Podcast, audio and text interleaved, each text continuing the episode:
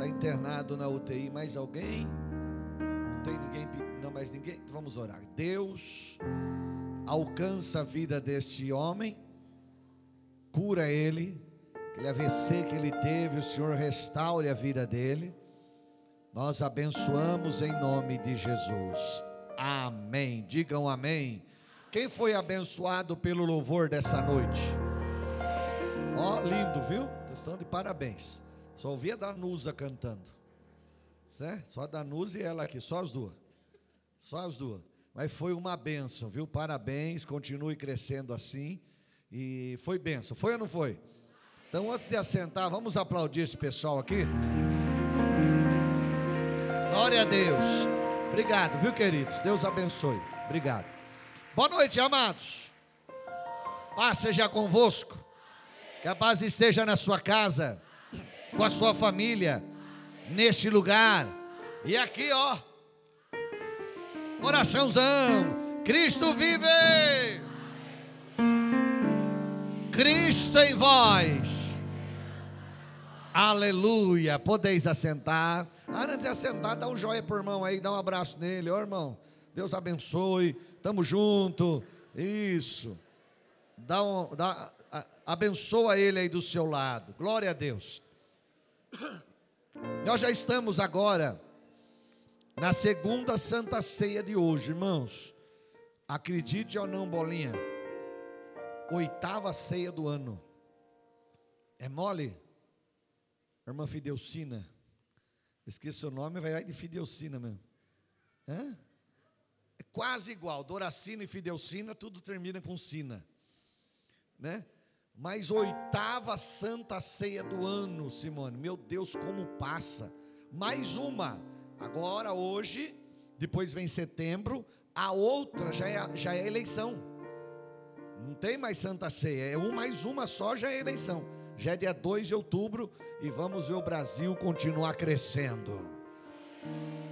O Brasil continua verde, amarelo, azul e branco. Amém? Dá um glória a Deus aí.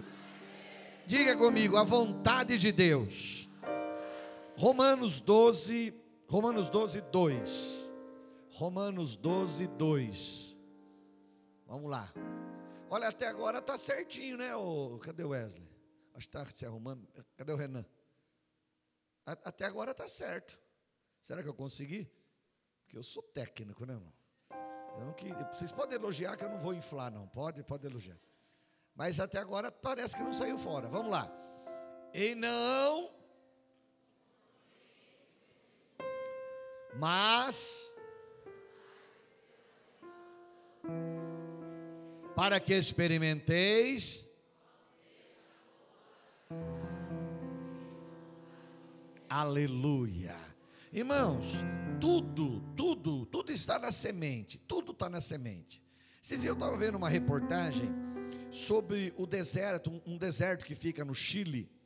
Ele se chama deserto de Atacama, ou do Atacama. Ele é um deserto que ele chega a ficar quatro anos sem chuvas. Quatro anos, olha, é tempo que a gente está alguns dias sem chuva, a gente já está sentindo a, a, a situação. Quatro anos sem chuvas. E aí o que acontece? Fica tudo seco. Parece que não vai ter vida mais, tudo seco. Mas depois de quatro anos, chega o momento que a chuva cai.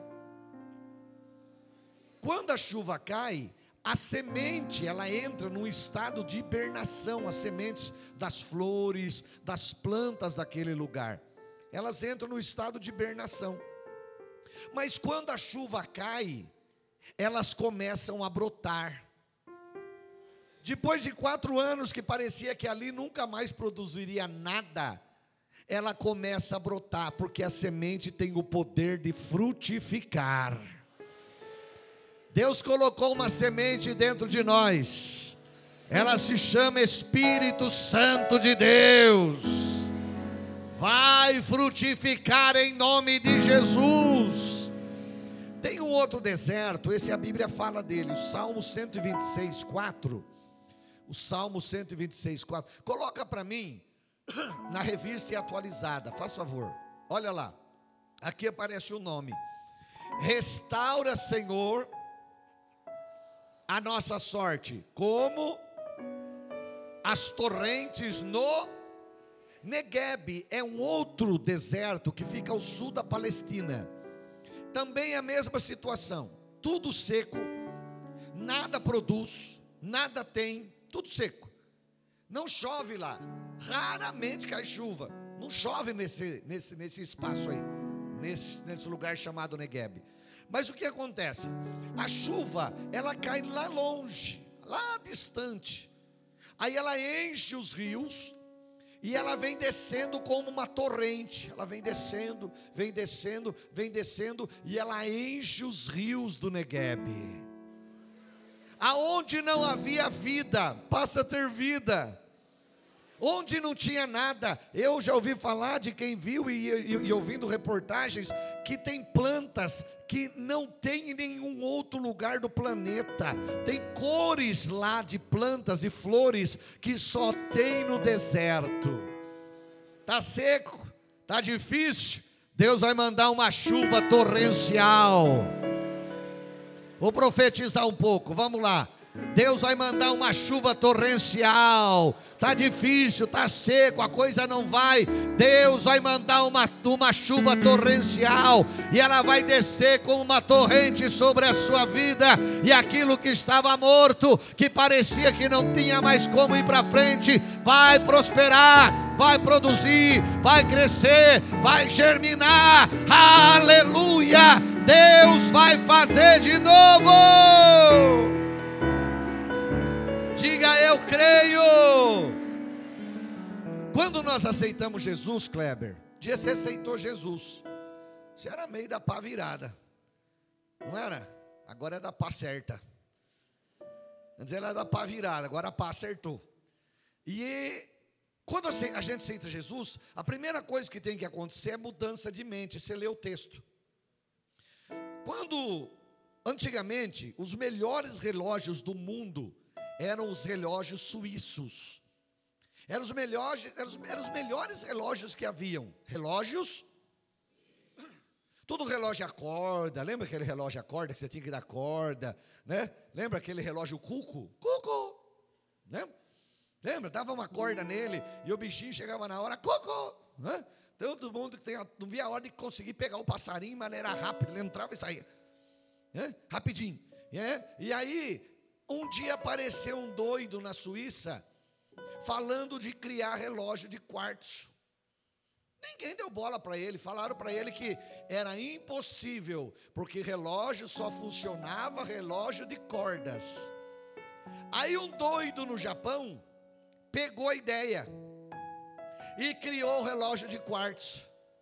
Aqui tá cheio de gente que no pulso aí tem relógio movido a quartzo aquilo que alguém desprezou, aquilo que alguém não aceitou, alguém mudou o pensamento lá no outro país e tornou aquilo uma realidade. Quando você aceita Jesus e a sua mente muda, aquilo que você achava que não era para você, você passa a ver, você passa a ver que é para você sim, que você está se preparando para ir para o céu, você está se preparando para ir morar com Jesus, você está se preparando para ir para a glória, você está se preparando para ver o Rei dos Reis e o Senhor dos Senhores. A sua vida é uma vida de vitória. Se é para Jesus, bate palma e dá glória a Deus. Diga comigo, nosso Deus é um Deus de propósitos. Uma outra semente que eu já ensinei aqui, e é importante a gente aprender, é o bambu chinês. O bambu chinês, ele quando é posto a semente dele na terra, ela leva cinco anos para começar a aparecer fora da terra. Ela vai produzindo uma, uma, uma, uma, um entrelaçado de raízes por baixo da terra. Ela vai produzindo, vai. Parece que não tem nada, mas vai molhando, continua molhando, continua molhando.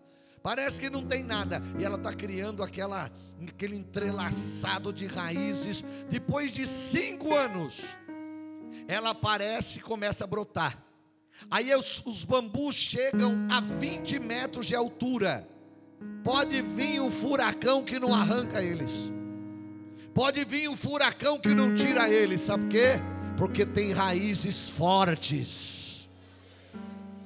Quando as suas raízes estão em Deus, você entende, meu Deus é soberano, seja feita a vontade dEle, toda honra e toda glória e todo louvor a Ele. A tempestade vem, quem aqui já passou tempestade, mesmo sendo cristão? Vem, fala, fala para o seu lado, a tempestade vem. Mas faz um vem assustado para ele assim, ó. A tempestade vem. Ela vem, mas você está firmado, porque você tem raízes. Você molhou, você continuou no tempo bom, você continuou regando as raízes, você continuou molhando a semente, e na hora certa ela produziu, na hora certa ela cresceu, na hora de Deus, Deus vai fazer. Sabe, irmãos, quando a gente tem pessoas que nos abençoam, nos dias que morreu o, o, o, Lázaro, lembra do irmão Lázaro de João 11? Quando Lázaro morreu, Roger, muita gente morreu no mesmo dia.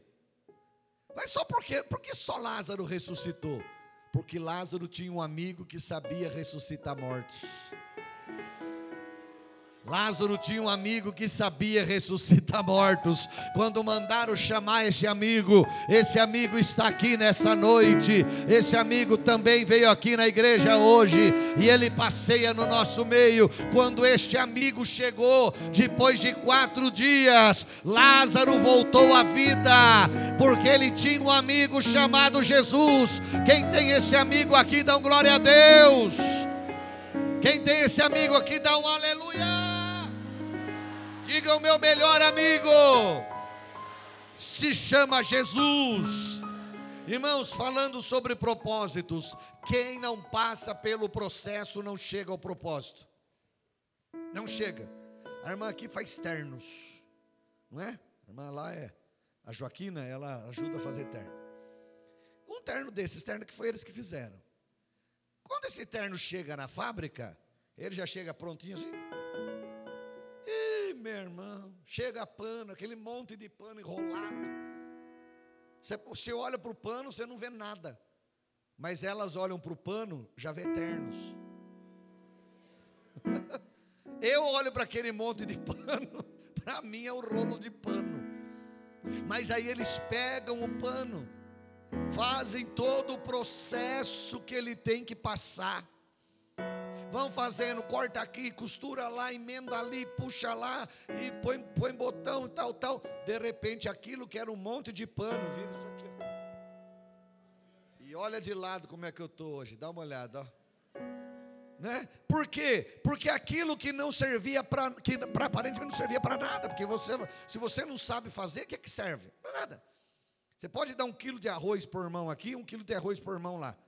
Se ele não souber cozinhar, um vai sair um arroz gostoso, soltinho, delicioso, e o outro vai virar uma papa.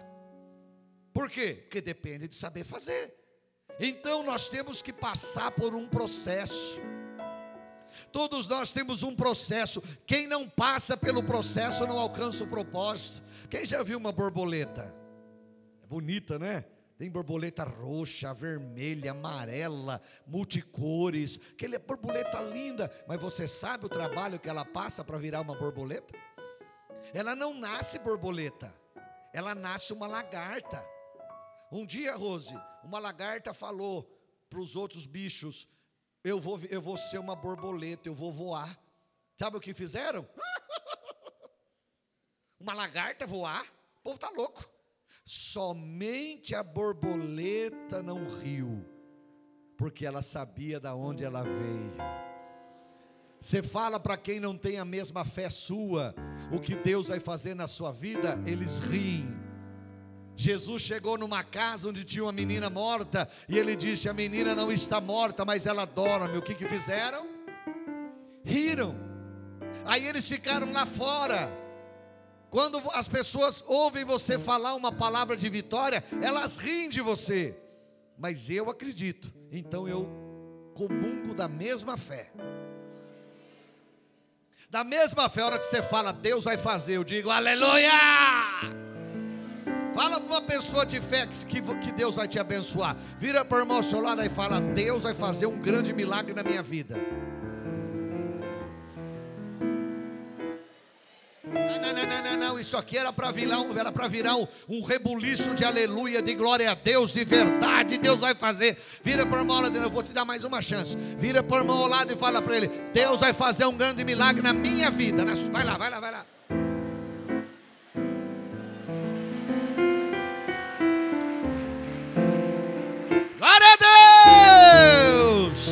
A pessoa que crê, ela entende. Deus vai fazer um grande milagre na minha vida. A pessoa entende. Aí a borboleta, aí a lagarta, coitadinha, ela entra num casulo. Ela se gruda em algum lugar lá, enche a barriga, acaba com o nosso pé de flor primeiro. É, ela lambua, acaba com o pé de flor. Eu estou com, com pé de acerola em casa, eu estou vendo que ele está tudo comido. E eu andei dando uma olhada lá, eu vi que tem umas lagartas prontas para virar borboleta. Sem vergonha, acabou com meu pé da acerola.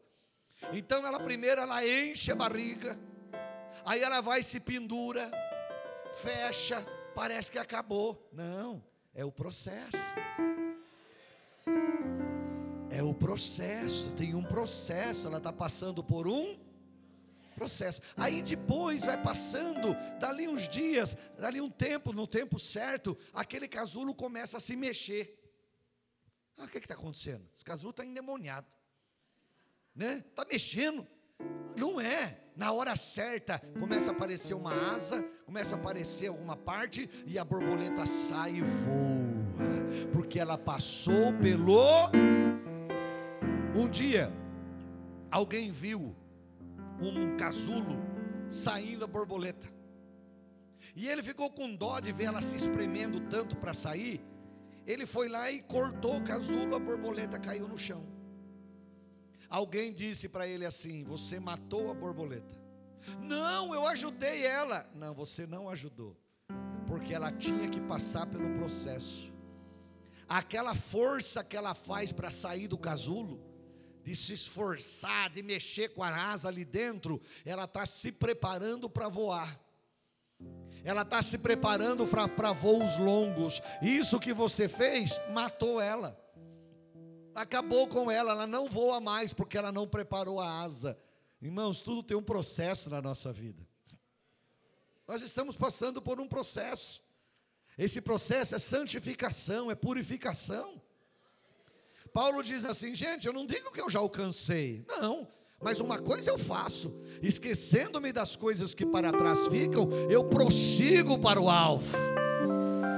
Eu prossigo para o alvo, para o prêmio da soberana vocação que está em Cristo Jesus, o meu Senhor. Eu vou passar pelo processo e eu vou chegar no meu propósito. É para Jesus, bate palma e dá glória. Você pega um vaso. Você pega um vaso que acabou de sair da mão do oleiro, barro, barro mole, o vaso, barro mole. Você olha o vaso, ele está pronto, parece vaso, tem cara de vaso, tem jeito de vaso, mas não é vaso. Porque se você colocar água dentro dele, ele desmonta.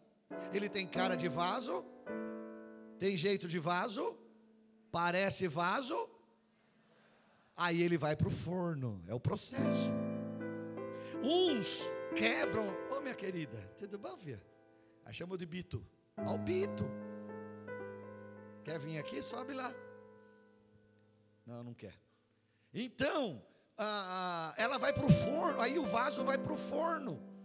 Lá no forno tem uns que quebram, pá, quebra, porque não suportou o processo mas aqueles que suportam o calor do forno, secam ali, parece que vai quebrar, mas sai, está prontinho. Pode pôr água dentro, pode pôr o óleo dentro, pode pôr o que você quiser dentro, que não quebra mais, porque passou pelo processo. Amém, irmãos? Tem hora que Deus bota a gente no forno, parece que vai quebrar. Ele está ali fora, ele está ali fora é, fora da porta, ele está esperando lá, e ele está dizendo: Eu pus esse no forno porque eu sei que ele vai passar por isso. Dá um glória a Deus. Um dia, Jesus chegou em um lugar, ali em Jerusalém, ele disse assim: melhor, eu vou para Jerusalém, e eu vou morrer. Pedro se levantou e disse: Não, senhor não vai para Jerusalém, não faz uma loucura dessa. No meio de todo mundo, Jesus vira para Pedro e diz: Pedro, você me serve de demônio. Você é um, você é um diabo para mim. Irmãos, você já pensou ouvir um negócio desse no meio de todo mundo? Se Pedro fosse como muita gente é hoje, ia sair se lamentando, tá vendo? Não vou mais no culto do pastor Jesus. Não vou mais na igreja do pastor Jesus porque ele me chamou de demônio. Mas Pedro não deu atenção. Pedro suportou o processo. Ficou quietinho. Irmãos, tem um monte de igreja que abre por aí, igrejinhas que ficam lá com 10, 15 pessoas a vida inteira. Aí você vai conversar com o pastor, quem é? Não, eu saí da igreja tal porque o pastor lá me corrigiu. Correção é amor. Glória a Deus pelos, pelas chineladas que a Teresa Bueno deu em mim. Ela não fez aquilo com prazer, mas ela fez aquilo com amor. Ela estava me tornando um homem. Ela estava me tornando uma pessoa de bem. Ela não fez aquilo por mal, ela fez aquilo por amor. O Salmo 23 fala que o pastor tem na mão o cajado, a tua vara, e o teu cajado me consolam. A vara serve para bater na ovelha. Tem hora, esses dias eu estava vendo alguma coisa sobre quando eles vão é, tosquiar as ovelhas. A maioria das ovelhas, elas ficam junto do pastor. Ai, branquinha, ah, tal. A ovelha vem, bé, bé, vai atrás do pastor. Mas tem umas, ou uma, ou algumas, que é um bando sem vergonha. Elas não vêm. Elas ficam lá no meio do mato. Comigo.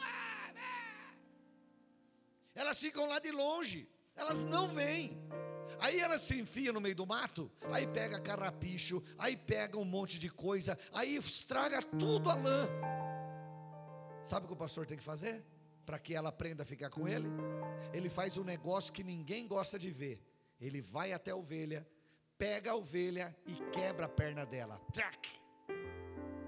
Ah, judiação! Não. Um dia perguntaram para um pastor: Como você se sente quando você faz isso? ele diz assim: Eu me sinto a pior pessoa do mundo, mas eu estou salvando ela. Porque se eu não fizer isso para ela, ela vai acabar se enfiando no mato, um predador vai vir e vai matá-la. Então eu quebro o pé dela, eu mesmo enfaixo, e aí ela tem que ficar perto de mim, porque ela passa a depender de mim ela, ela passa a depender, ela não consegue se levantar mais. Eu vou lá, levanto ela, ela anda mancando, ela é, é, para ir à noite dormir na, no, no aprisco, eu tenho que pegar ela e levar ela. Então ela passa a depender, mas quando ela sara, ela passa a ser uma ovelha obediente. A tua vara e o teu cajado me consola. Cajado é para cuidado, vara é para correção. Vara é para correção. Sabe o que aconteceu? Quando Pedro ouviu e, e, obedeceu e aceitou a correção, quando Jesus ressuscitou, ele disse: Pedro, eu passo a colocar você agora como líder da igreja em Jerusalém. Ele suportou a correção. Aí ele encontrou com Pedro depois, lá em João 21, e após a ressurreição, e ele disse: Pedro, tu me amas? E Pedro disse: Sim. Sim, eu te amo. O que é que Jesus disse? Então cuida das minhas ovelhas. Cuidar, cu, amor tem a ver com cuidado. Amor tem a ver com cuidado. Sua mulher não precisa ficar falando todo dia que te ama. Seu marido não precisa falar todo dia que te ama. Mas quando ele cuida de você, ele está dizendo: Eu te amo. Tem a hora certa? Tem, tem hora tem que chegar, eu te amo. Tá claro, tem, faz parte de tudo isso daí. Mas não estou dizendo ficar o tempo todo, eu te amo, eu te amo, eu te amo, mas não faz nada. Eu te amo, eu te amo, eu te amo, mas não cuida. Não. Quando minha mulher levanta, irmão, ninguém limpa a casa melhor que minha mulher. Ai, a pastora tem, deve ter umas três empregadas. Tem, é Raquel, Raquel e Raquel. Que é as empregadas que ela tem. É ela mesmo que cuida. Ninguém limpa a casa igual ela. Melhor mulher para limpar a casa é, se tiver outra eu não conheço, para mim é ela. Melhor mulher para limpar a casa, que cuida da minha casa, ela está dizendo: Eu amo minha família. Eu estou cuidando da casa da minha família. Eu estou cuidando do que é nosso. Pedro, tu me amas? Amo. Então cuida. Amor tem a ver com cuidado. Quem ama, cuida. Eu amo a minha igreja, eu cuido dela. A minha igreja tem projetos, eu estou nele, porque eu amo a minha igreja. Posso até talvez não concordar muito em alguma coisa, mas eu estou junto, porque eu tenho projetos. Os projetos da igreja são meus projetos.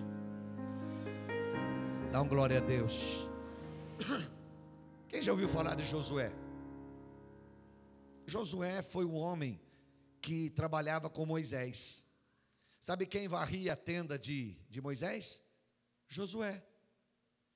Irmãos, havia, ele era tão apegado com, Jos, com Moisés, que quando Moisés deitava para dormir na tenda, quem levava o, o, o copo de água ou a jarro de água para deixar perto da cama era Josué. Josué cuidava de Moisés em tudo. Isso para muita gente é ser puxa-saco, para ele era ser leal. Ele cuidava de tudo, tudo que tinha que fazer, ele que cuidava. Né, um lavava o pé do outro, né, ou a pessoa lavava os pés, né, eles não tomavam banho como a gente toma no chuveiro tal. Quem que lavava os pés de Moisés? Josué. Quando Moisés morreu, Josué capítulo 1, versículo 1.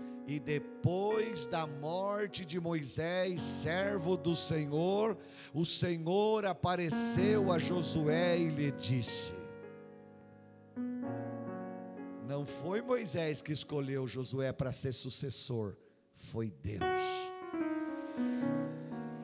Cada vez que Moisés era servido por Josué, Deus estava vendo. Cada vez que Moisés recebia um copo de água nas mãos de Josué, Deus estava vendo. Na hora de honrar, Deus honrou aquele que é leal. Deus honrou aquele que é fiel, Deus honrou aquele que estava junto. Depois da morte do Moisés, servo do Senhor, Deus falou com Josué: Meu servo é morto, levanta-te, dirige este povo, passa este Jordão, porque eu estou entregando Canaã nas suas mãos. Eu estou entregando Canaã nas tuas mãos. Irmãos, quando você honra, outro dia eu coloquei meu carro aqui fora, falei, Tiago, eu vou jogar um, uma água nele, está meio empoeirado. Quando eu fui ver, já estava lavado. Tiago já tinha lavado o carro inteiro. Ah, puxa saco. Não, ele está servindo. A melhor coisa na vida do crente é a unção de servir. Antes de Jesus, o menor servia o maior. Depois de Jesus, o maior serve o menor.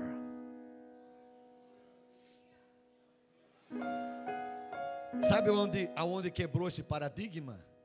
Quando Jesus pega uma toalha joga no ombro, pega uma, uma, uma, uma, uma, uma bacia com água, coloca os discípulos sentados e começou Jesus lavar os pés e enxugar. Começou uma murmuração. Onde já se viu?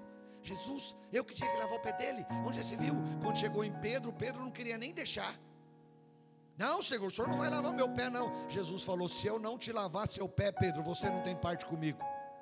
Não, então dá banho no corpo inteiro. Eu já queria banhinho com, com talco e perfume da Johnson. Deus, Jesus falou: não. Você precisa ser lavado apenas os pés. O corpo está limpo, os pés estão sujos. Então precisa lavar os pés. Está me entendendo? Ali Jesus estava ensinando no reino de Deus: o maior serve o menor. Unção de servir. Crente na igreja tem a unção de servir. A pessoa serve, ela faz com alegria. Alguém te obriga você a fazer isso aqui? Não. Você ganha alguma coisa para tocar na igreja? Não ganho nada. E você faz por quê? Porque eu amo a Deus. Por amor. Amor é servir. Eu quero servir, eu quero fazer. Alguém te obriga a você ser diácono? Quando termina o culto, você vai embora já. Na hora que acabar o culto, você já sai correndo. O que você tem que fazer? Cuidar da igreja. Alguém te obriga a fazer isso? Por que, que você faz? que eu estou aqui para servir. Eu estou aqui para servir, eu estou aqui para fazer a obra de Deus, eu estou aqui para abençoar a obra de Deus. Tem irmãs que estão lá na cozinha agora, cheirando óleo. Estão lá, fritando bolinho. Parece que estavam fazendo até um crentão lá, né? Porque crentão não tem pinga, né? Crentão tem unção. Quentão tem cachaça, mas crentão tem unção. Estavam lá, né? Depois não precisa tomar um gole daquele negócio lá. Está cheirando, né? Por que estão fazendo? Tudo para cuidar da obra.